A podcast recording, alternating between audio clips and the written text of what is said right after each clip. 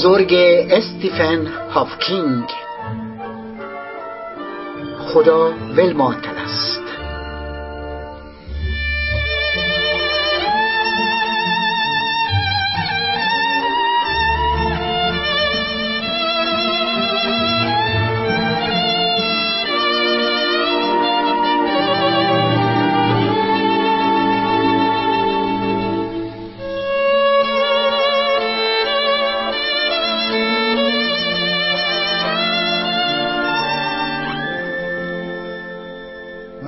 خانه اشتری را بی خرد رسم مهمانان به خانه می برد چون به خانه مرغ اشتر پا نهاد خانه ویران گشت و سقفش اوفتاد.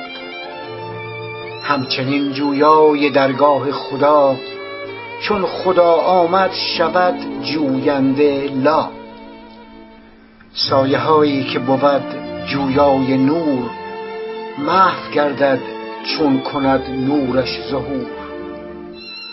اندر این محضر خردها شد ز دست چون قلم اینجا رسیده شد شکست.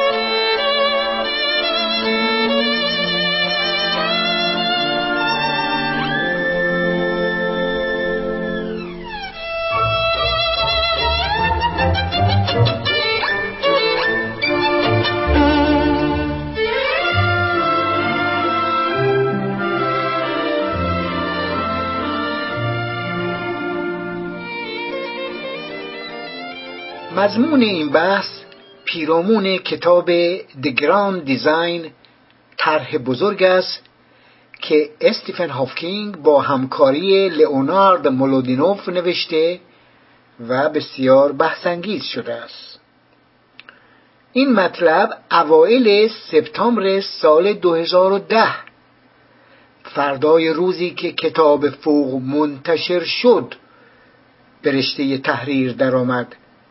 و بخشی از اون در دانشنامه ویکیپیدیا هم ثبت شده است. نام استیفن هافکینگ معلف کتاب آغاز زمان این روزها بیشتر از پیش بر سر زمان هاست نه به دلیل نظریات بنیادیش در مورد فضا زمان و سیاهچاله ها نه به این دلیل که تئوری پرداز فیزیک نظری و یکی از شارحین تئوری انفجار بزرگ Big Bang یا مهبانگ است. نه از این رو که دارای درجه Lucasian Professor ریاضیات در دانشگاه کمبریج است که زمانی در اختیار چهره های چون ایزاک نیوتون و پل دیراک بوده است. نه به این دلیل که به بیماری فلج تدریجی عضلات دچار است و این آرزه او را بر زمین کوبیده و با این حال سفری با گرانش صفر را تجربه کرده و به فکر رفتن به فضا هم هست. نه به این خاطر که یکی از کتابهایش در چند هفته نه میلیون جلد به فروش رفته است. نه به این دلیل که در مبارزه با بیماری کشنده ALS که موجب تخریب پیشرونده و غیر قابل ترمیم در دستگاه عصبی می شود خودش را از تا نینداخته و نمونه افسانه ای از زیستن و امید به زندگی است. نه فقط برای تلفیق نظریه نسبیت عام و فیزیک کوانتومی و تلاش برای یافتن یک نگره فراگیر که بتواند تمام نیروهای طبیعت را توضیح بدهد و همچنین سرآغاز طبیعت را که شاید مهبانگ باشد. نه تنها برای کاوش در سیاهچاله ها و اینکه سیاهچاله ها آخرین تحول ستاره ها نبوده و ابدی نیستند. بلکه چون برخی معتقدند وی آخر عمری پایش را در کفش کروبیان کرده و مدعی شده خدا ول معطل است و او آفریدگار عالم هستی نیست.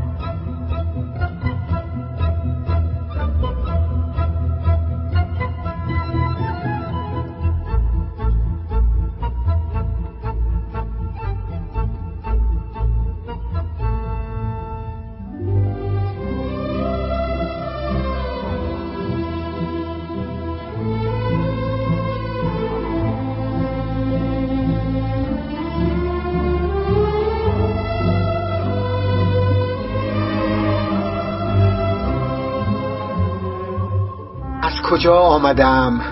آمدنم بهر چه بود؟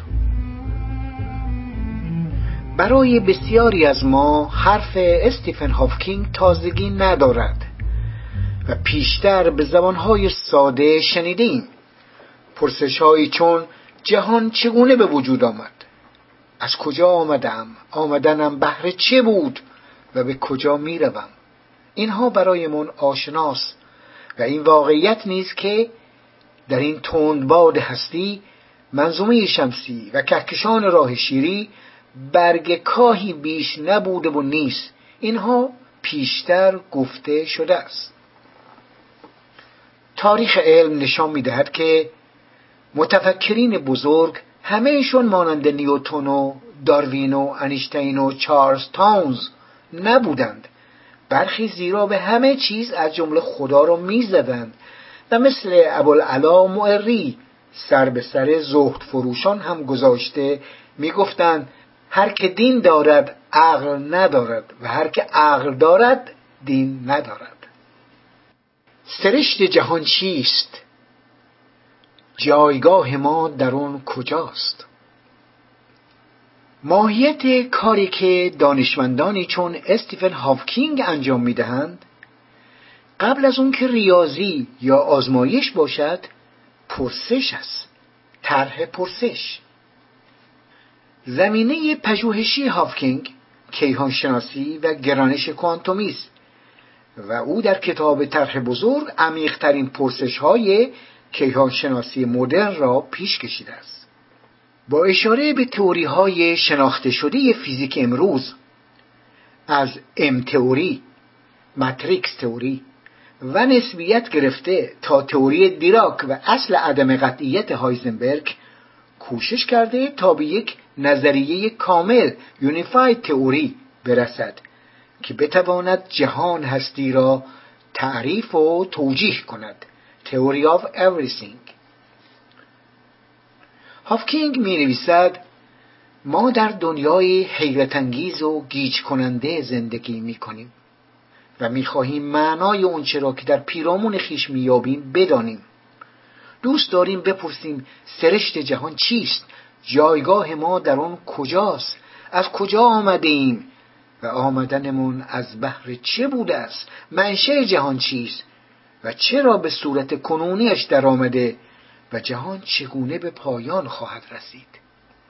او با نگاهی گذرا به یونان قدیم ارزشی که به قوانین طبیعت قائل بودند به زمانه کوپرنیک و نیوتون رسیده و با عبور از آن دوران انیشتین و شرودینگر و ماکس پلانک را دور زده تا حرف خودش را به کرسی بنشاند و فیزیک و متافیزیک را به هم جوش دهد یا به قول برخی مریدانش فاتحه خدا را بخواند. به نظر هافکینگ با حاکمیت قوانین مربوط به کوانتوم کائنات می‌تواند از هیچ از هیچ بدون نیاز به دخالت یک موجود فوق طبیعی به وجود بیاید. برخی داده های استیفن هافکینگ در کتاب طرح بزرگ بیشباهت با نظرات برخی از استادان فیزیک که موضوع آفرینش از هیچ را پیش کشیدهاند نیست مثل لاورنس کراوس و دیگران.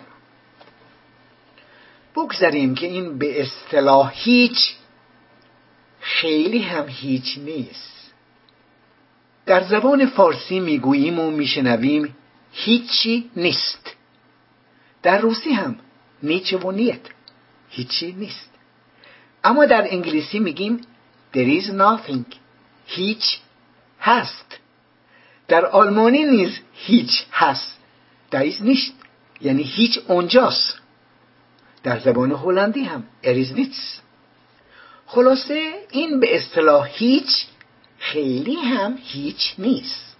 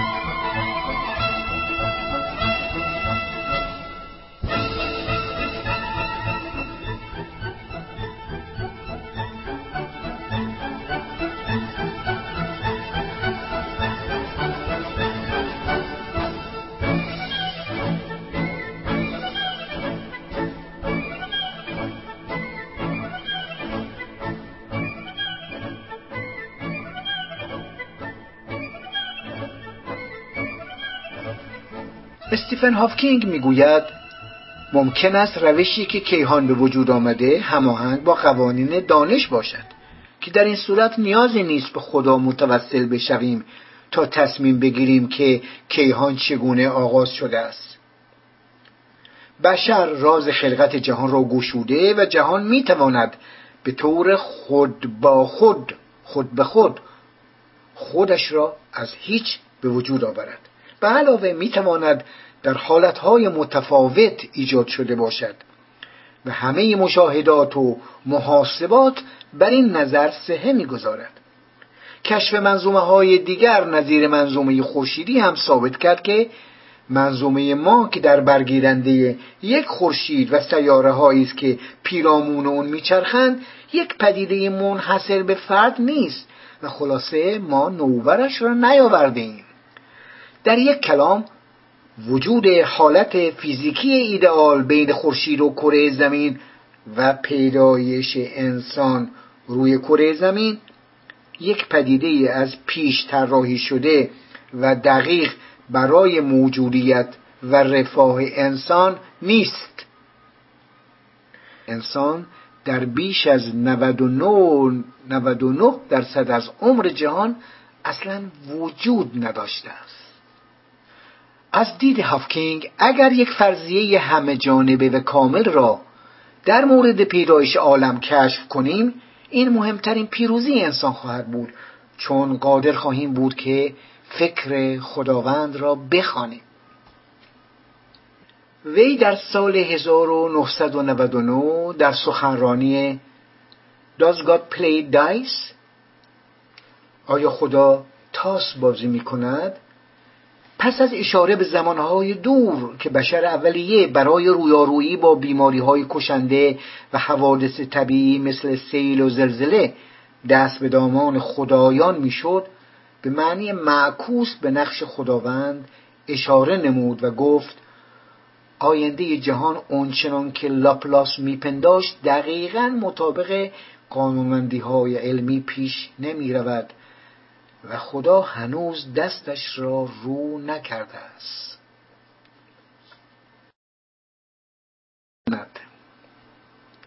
استیون هافکینگ پیشتر در کتاب خلاصه ای از تاریخ زمان نوشته بود که قوانین فیزیک ثابت می کند اصلا لزومی ندارد که خدا را در مسئله آفرینش کهکشان دخالت داد.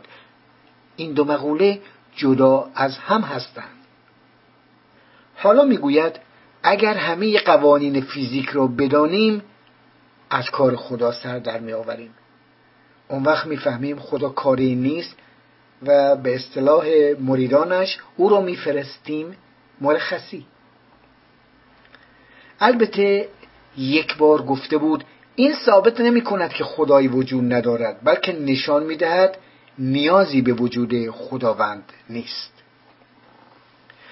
در مقاله مربوط به این بحث که در سایت خودم همنشین بهار نت موجود است اصل گفته های استیفن هافکینگ رو آوردم.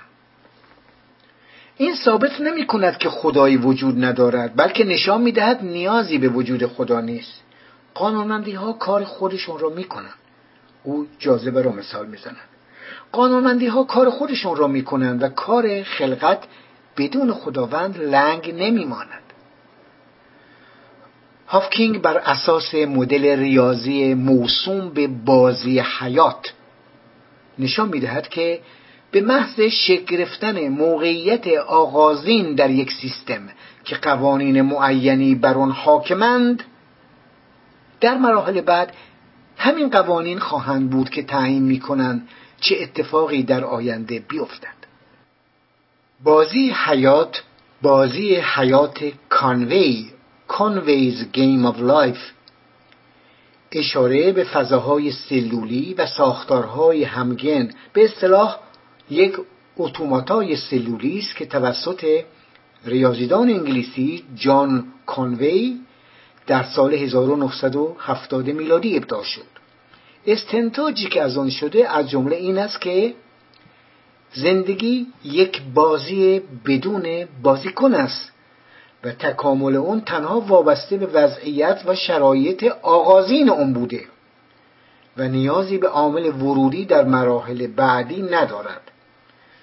فرد در شروع بازی حالت ابتدایی چیدمان را به وجود می آورد و سپس چگونگی رشد و تکامل سیستم را بدون دخالت خودش مشاهده می کند هافکینگ بر اساس مدل ریاضی موسوم به بازی حیات بازی حیات کانوی نشان می دهد که به محض شکل گرفتن موقعیت آغازین در یک سیستم که قوانین معینی بر آن حاکمند در مراحل بعد این قوانین خواهند بود که تعیین می‌کنند چه اتفاقی در آینده بیفتد. البته مهم همان وضعیت و شرایط آغازین است وی در مصاحبه با CNN در پاسخ به پرسش لری کینگ که پرسید آیا خداوند جهان را خلق کرده؟ گفت خداوند ممکن است وجود داشته باشد ولی علم می تواند جهان را بدون نیاز به خلق کننده توضیح دهد در این مصاحبه لئونارد مولودینوف که با هفکینگ کتاب طرح بزرگ را نوشته است در جواب مجری که از او پرسید آیا شما به هافکینگ خدا ناباور هستید؟ پاسخ داد خیر. اون دو تاکید کردند که کتابشون اصلا مدعی وجود یا عدم وجود آفریدگار نیست. مولادینوف افزود که این دو مقوله از هم جدا هستند. اگرچه دانش فیزیک امروز جهان را بدون نیاز به آفریدگار توضیح می‌دهد ولی این ربطی به مقوله ایمان ندارد.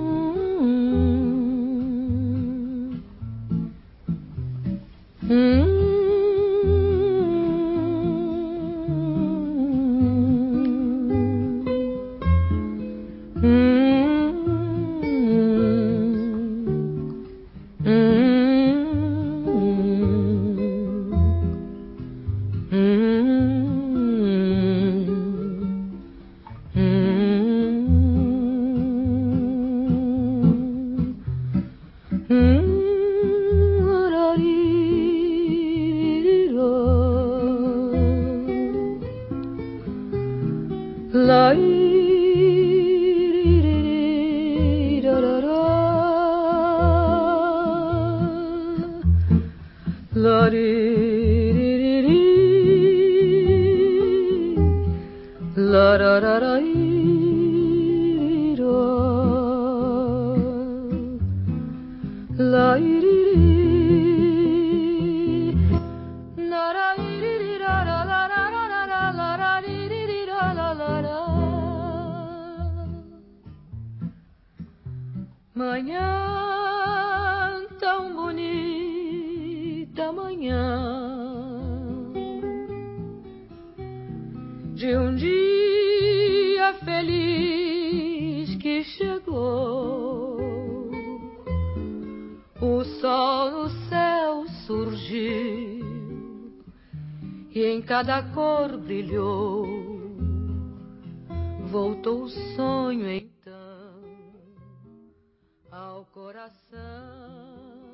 چراغ علم پر نور است اما رهگشای همه تاریکی ها نیست.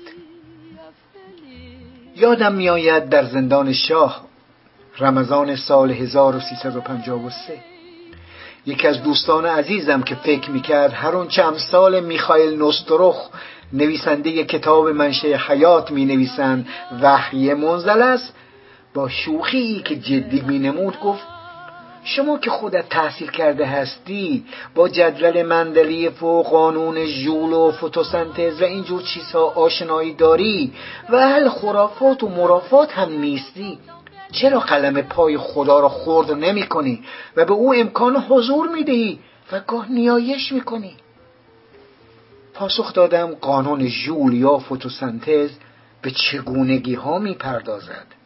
و آجستر از آن است که سر وقت چرایی ها برود. علم کارش تشریح و تا حدودی آنالیز است و کارش پرداختن به چراها نیست. من من نوعی می توانم با دستاوردهای دانش بشری آشنا و اخت باشم و پاسخ بسیاری از چراها با مسامحه میگیم چراها در از چگونگی ها و پاسخ بسیاری از چگونگی ها را بدانم اما لزوما قادر نیستم از پس همه چراها برایم و این چراغ اگرچه پر نور است اما رهگشای همه رازها و تاریکی ها نیست. ما اینک کمکی کمکی از پیدایش کهکشان ها و بیگ بانگ مهبانگ می‌دانیم و با چشم علم علم تشریح کننده که نگاه کنیم علمی که به مکانیزم ها می‌پردازد البته که جز الکترون و پروتون و نوترینو و مولکول و سیاه چاله و ابر اولیه نمی‌بینیم. نباید جز این ببینیم. بله. ظاهرا خدا قایب و به قول نیچه مرده است. آن دوست که اکنون بیشتر از وقتی زنده بود هست و حضور دارد یوسف کشیزاده زندانی شریف ترک زبان بود که یک دنیا انسانیت و صفا داشت. او را بعد از انقلاب تیرباران کردند. یوسف دیدگاه مرا نپذیرو و گفت سفسته می‌کنی. چرا؟ همون چگونگیست من گفتم نه یوسف این دو دو مقوله جدا از هم هستند. برای مثال علم تشریح کننده نمی‌تواند زیبایی و عشق یا فداکاری و از خود گذشتگی را تمام و کمال توضیح دهد. گفت خیلی هم می‌تواند. روانشناسی به این امور می‌پردازد و اکنون بعد از پاولوف و یانگ بشر به دستاوردهای تازه در این حوزه رسیده است. اون رفیق شفیق با ملاطفت حرف را عوض کرد و صحبت از جان باختن مرزیه اسکویی در رویارویی با ساواک شد. یوسف با آن زن بزرگوار هم پرونده بود. گفتم طبق قوانین فیزیک و فرمول حرکتهای تند شونده ما می توانیم سرعت گلوله ای را که به سمت مرزی شلیک شد و خیلی چیزهای دیگر را از همین قبیل بدانیم. می توانیم نوع و جنس و ترکیب شیمیایی فشنگی را که به قلب او خود را نیز بدانیم. اما قادر نیستیم به کمک اونچه گفتم. دلیلی را که مرزیه بر سر اون جان داد دریابیم. اینجا دیگر قوانین فیزیک دستهایش را بالا می‌گیرد. گفت حرف من این است که بابا جان یا قبول فتوسنتز و علم و یا پیاز دعا و خرافاتی چون بدون اذن خدا هیچ برگی از درخت نمیافتد. نمی شود هم قانونمندی ها را قبول داشت و هم خدا را یا قیقی یا قاقا. قیقا نمی شود اصلا خدا چیست؟ وصفش کن. گفتم ذهن ما فقط با مفاهیم کار می کند و به طب می‌خواهیم همه چیز را در مفاهیم بگنجانیم. اما خدا مفهوم پذیر و توصیف پذیر نیست. به عبارت دیگر شخصوار نیست. گرچه نهان می نماید اما در قانونمندی ها حی و حاضر است حاضرترین حضار است. شما روی مکانیزم ها و چگونگی ها می ایستی من از چرایی ها حرف می‌زنم. علم با همه شکوه و زیباییش تنها از پس مکانیزم ها و چگونگی ها برمی آید بعدها بعدها دوستی گفت با تکیه بر ریاضیات پیشرفته و از منظر شبکه تصمیم گیری Decision Making Network Risk Analysis. می توان انتخاب انسانی را که در نهایت به جان سپاری و از خودگذشتگی خط شده بررسی نمود و می توان به دلایلی که امثال مرزیی اسکویی بر سر اون جان دادند رسید. واقعش این موضوع اونچنان که باید تشریح نشده و محل تردید است. جهان ما بیهوده و عبس نیست. چارلز تاونز چارلز هارد تاونز فیزیکدان بزرگ جهان که در مورد لیزر و میزر تحقیقات بسیار دارد به تنظیم شده بودن جهان باور داشت. و بر این مسئله تأکید میورزید که از نظر قوانین ریاضی و احتمالات جهان می توانسته است به بیشمار حالت پدید آید. اما فقط نمونه بسیار خاصی از این حالات است که پیدایش و ادامه حیات را برای ما میسر چارلز بعد از اون که همراه با الکساندر پروخوروف جایزه نوبل فیزیک را برد گفت جهان ما بیهوده و عبس نیست و ما نیز نباید به پوچی در غلطی همه چیز همه چیز حتی هر آنچه ما بی نظمی میپنداریم از دید یک عالم آشنا به ریاضیات نظم است. در نقطه مقابل امثال ریچارد دافکینز را هم داریم که می‌گویند خدا پندار و توهمی بیش نیست. دافکینز که علم و دین را دو حیطه جدا از هم نمی‌داند معتقد است که انتخاب طبیعی برای توضیح کارآمدی آشکار و پیچیدگی غیر تصادفی دنیای بیولوژیک و موجودات زنده کافی است. او در کتاب پندار خدا عنوان نمود که خالق ماورای طبیعه به احتمال قریب به یقین وجود ندارد و ایمان دینی یک پندار و توهمی بیش نیست. استیفن هافکینگ یک بار از دافکینز پرسید چرا شما اینقدر غرق خدا شدید؟ یعنی این مسئله ذهنت رو گرفته است. دافکینز جواب داد خود شما در جایی گفته بودید از اینجا به بعد باید ذهن خدا رو بدانیم. من گمان می‌کنم شما کلمه خدا را به عنوان یک نوع احساس انیشتینی استفاده می‌کنید. تعبیری برای رازهای درون جهان که ما هنوز اون را درک نمی کنیم اما بیشتر مردم کلمه خدا را برای یک شخص به کار می‌برند. خدا به عنوان پاسخ به پرسش های علمی. بنابراین من فکر می کنم این نابود کننده علم است. چون اذهان مردم را از کار سخت پاسخ به پرسش های علمی منحرف می کند این خیلی آسان و بیهوده است که بگوییم خدا این کار را کرد. یعنی ما لازم نیست به سوالات پاسخ دهیم.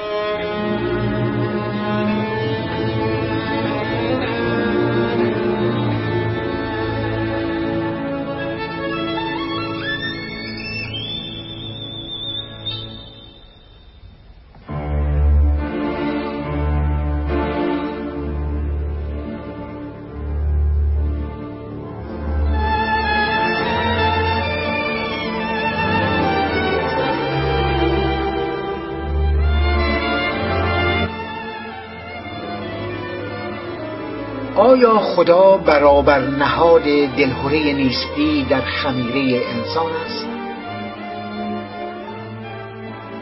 کاری نداریم که ما خدا را ساختیم یا خدا ما را. اما فاتحش را خوانده باشیم نیز حکایت همچنان باقی است. آیا او آفریده ای بود که آفریدگارش را به بند کشید و شقاوت و اسارت و از خود بیگانگی را توجیه کرد؟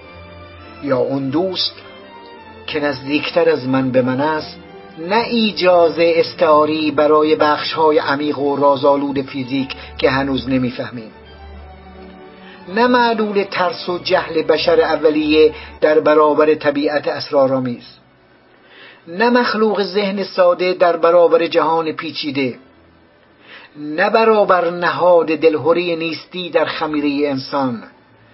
نه روح این دنیای بیروح و ماتم زده بلکه راز رازها و قانونمندی قانونمندی هاست در هر دو حال او در کنج ذهن همه ما از جمله استیفن هافکینگ سایه انداخته.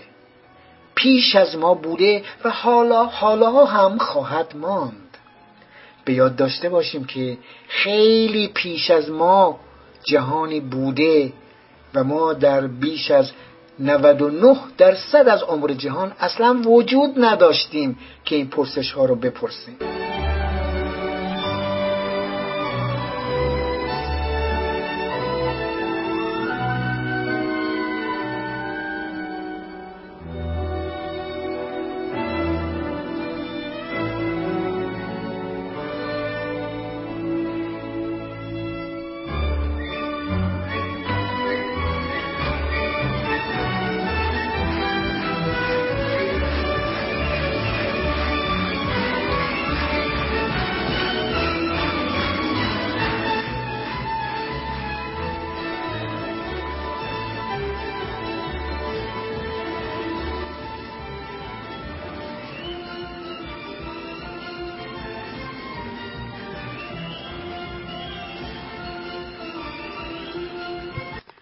برگردیم به کتاب طرح بزرگ.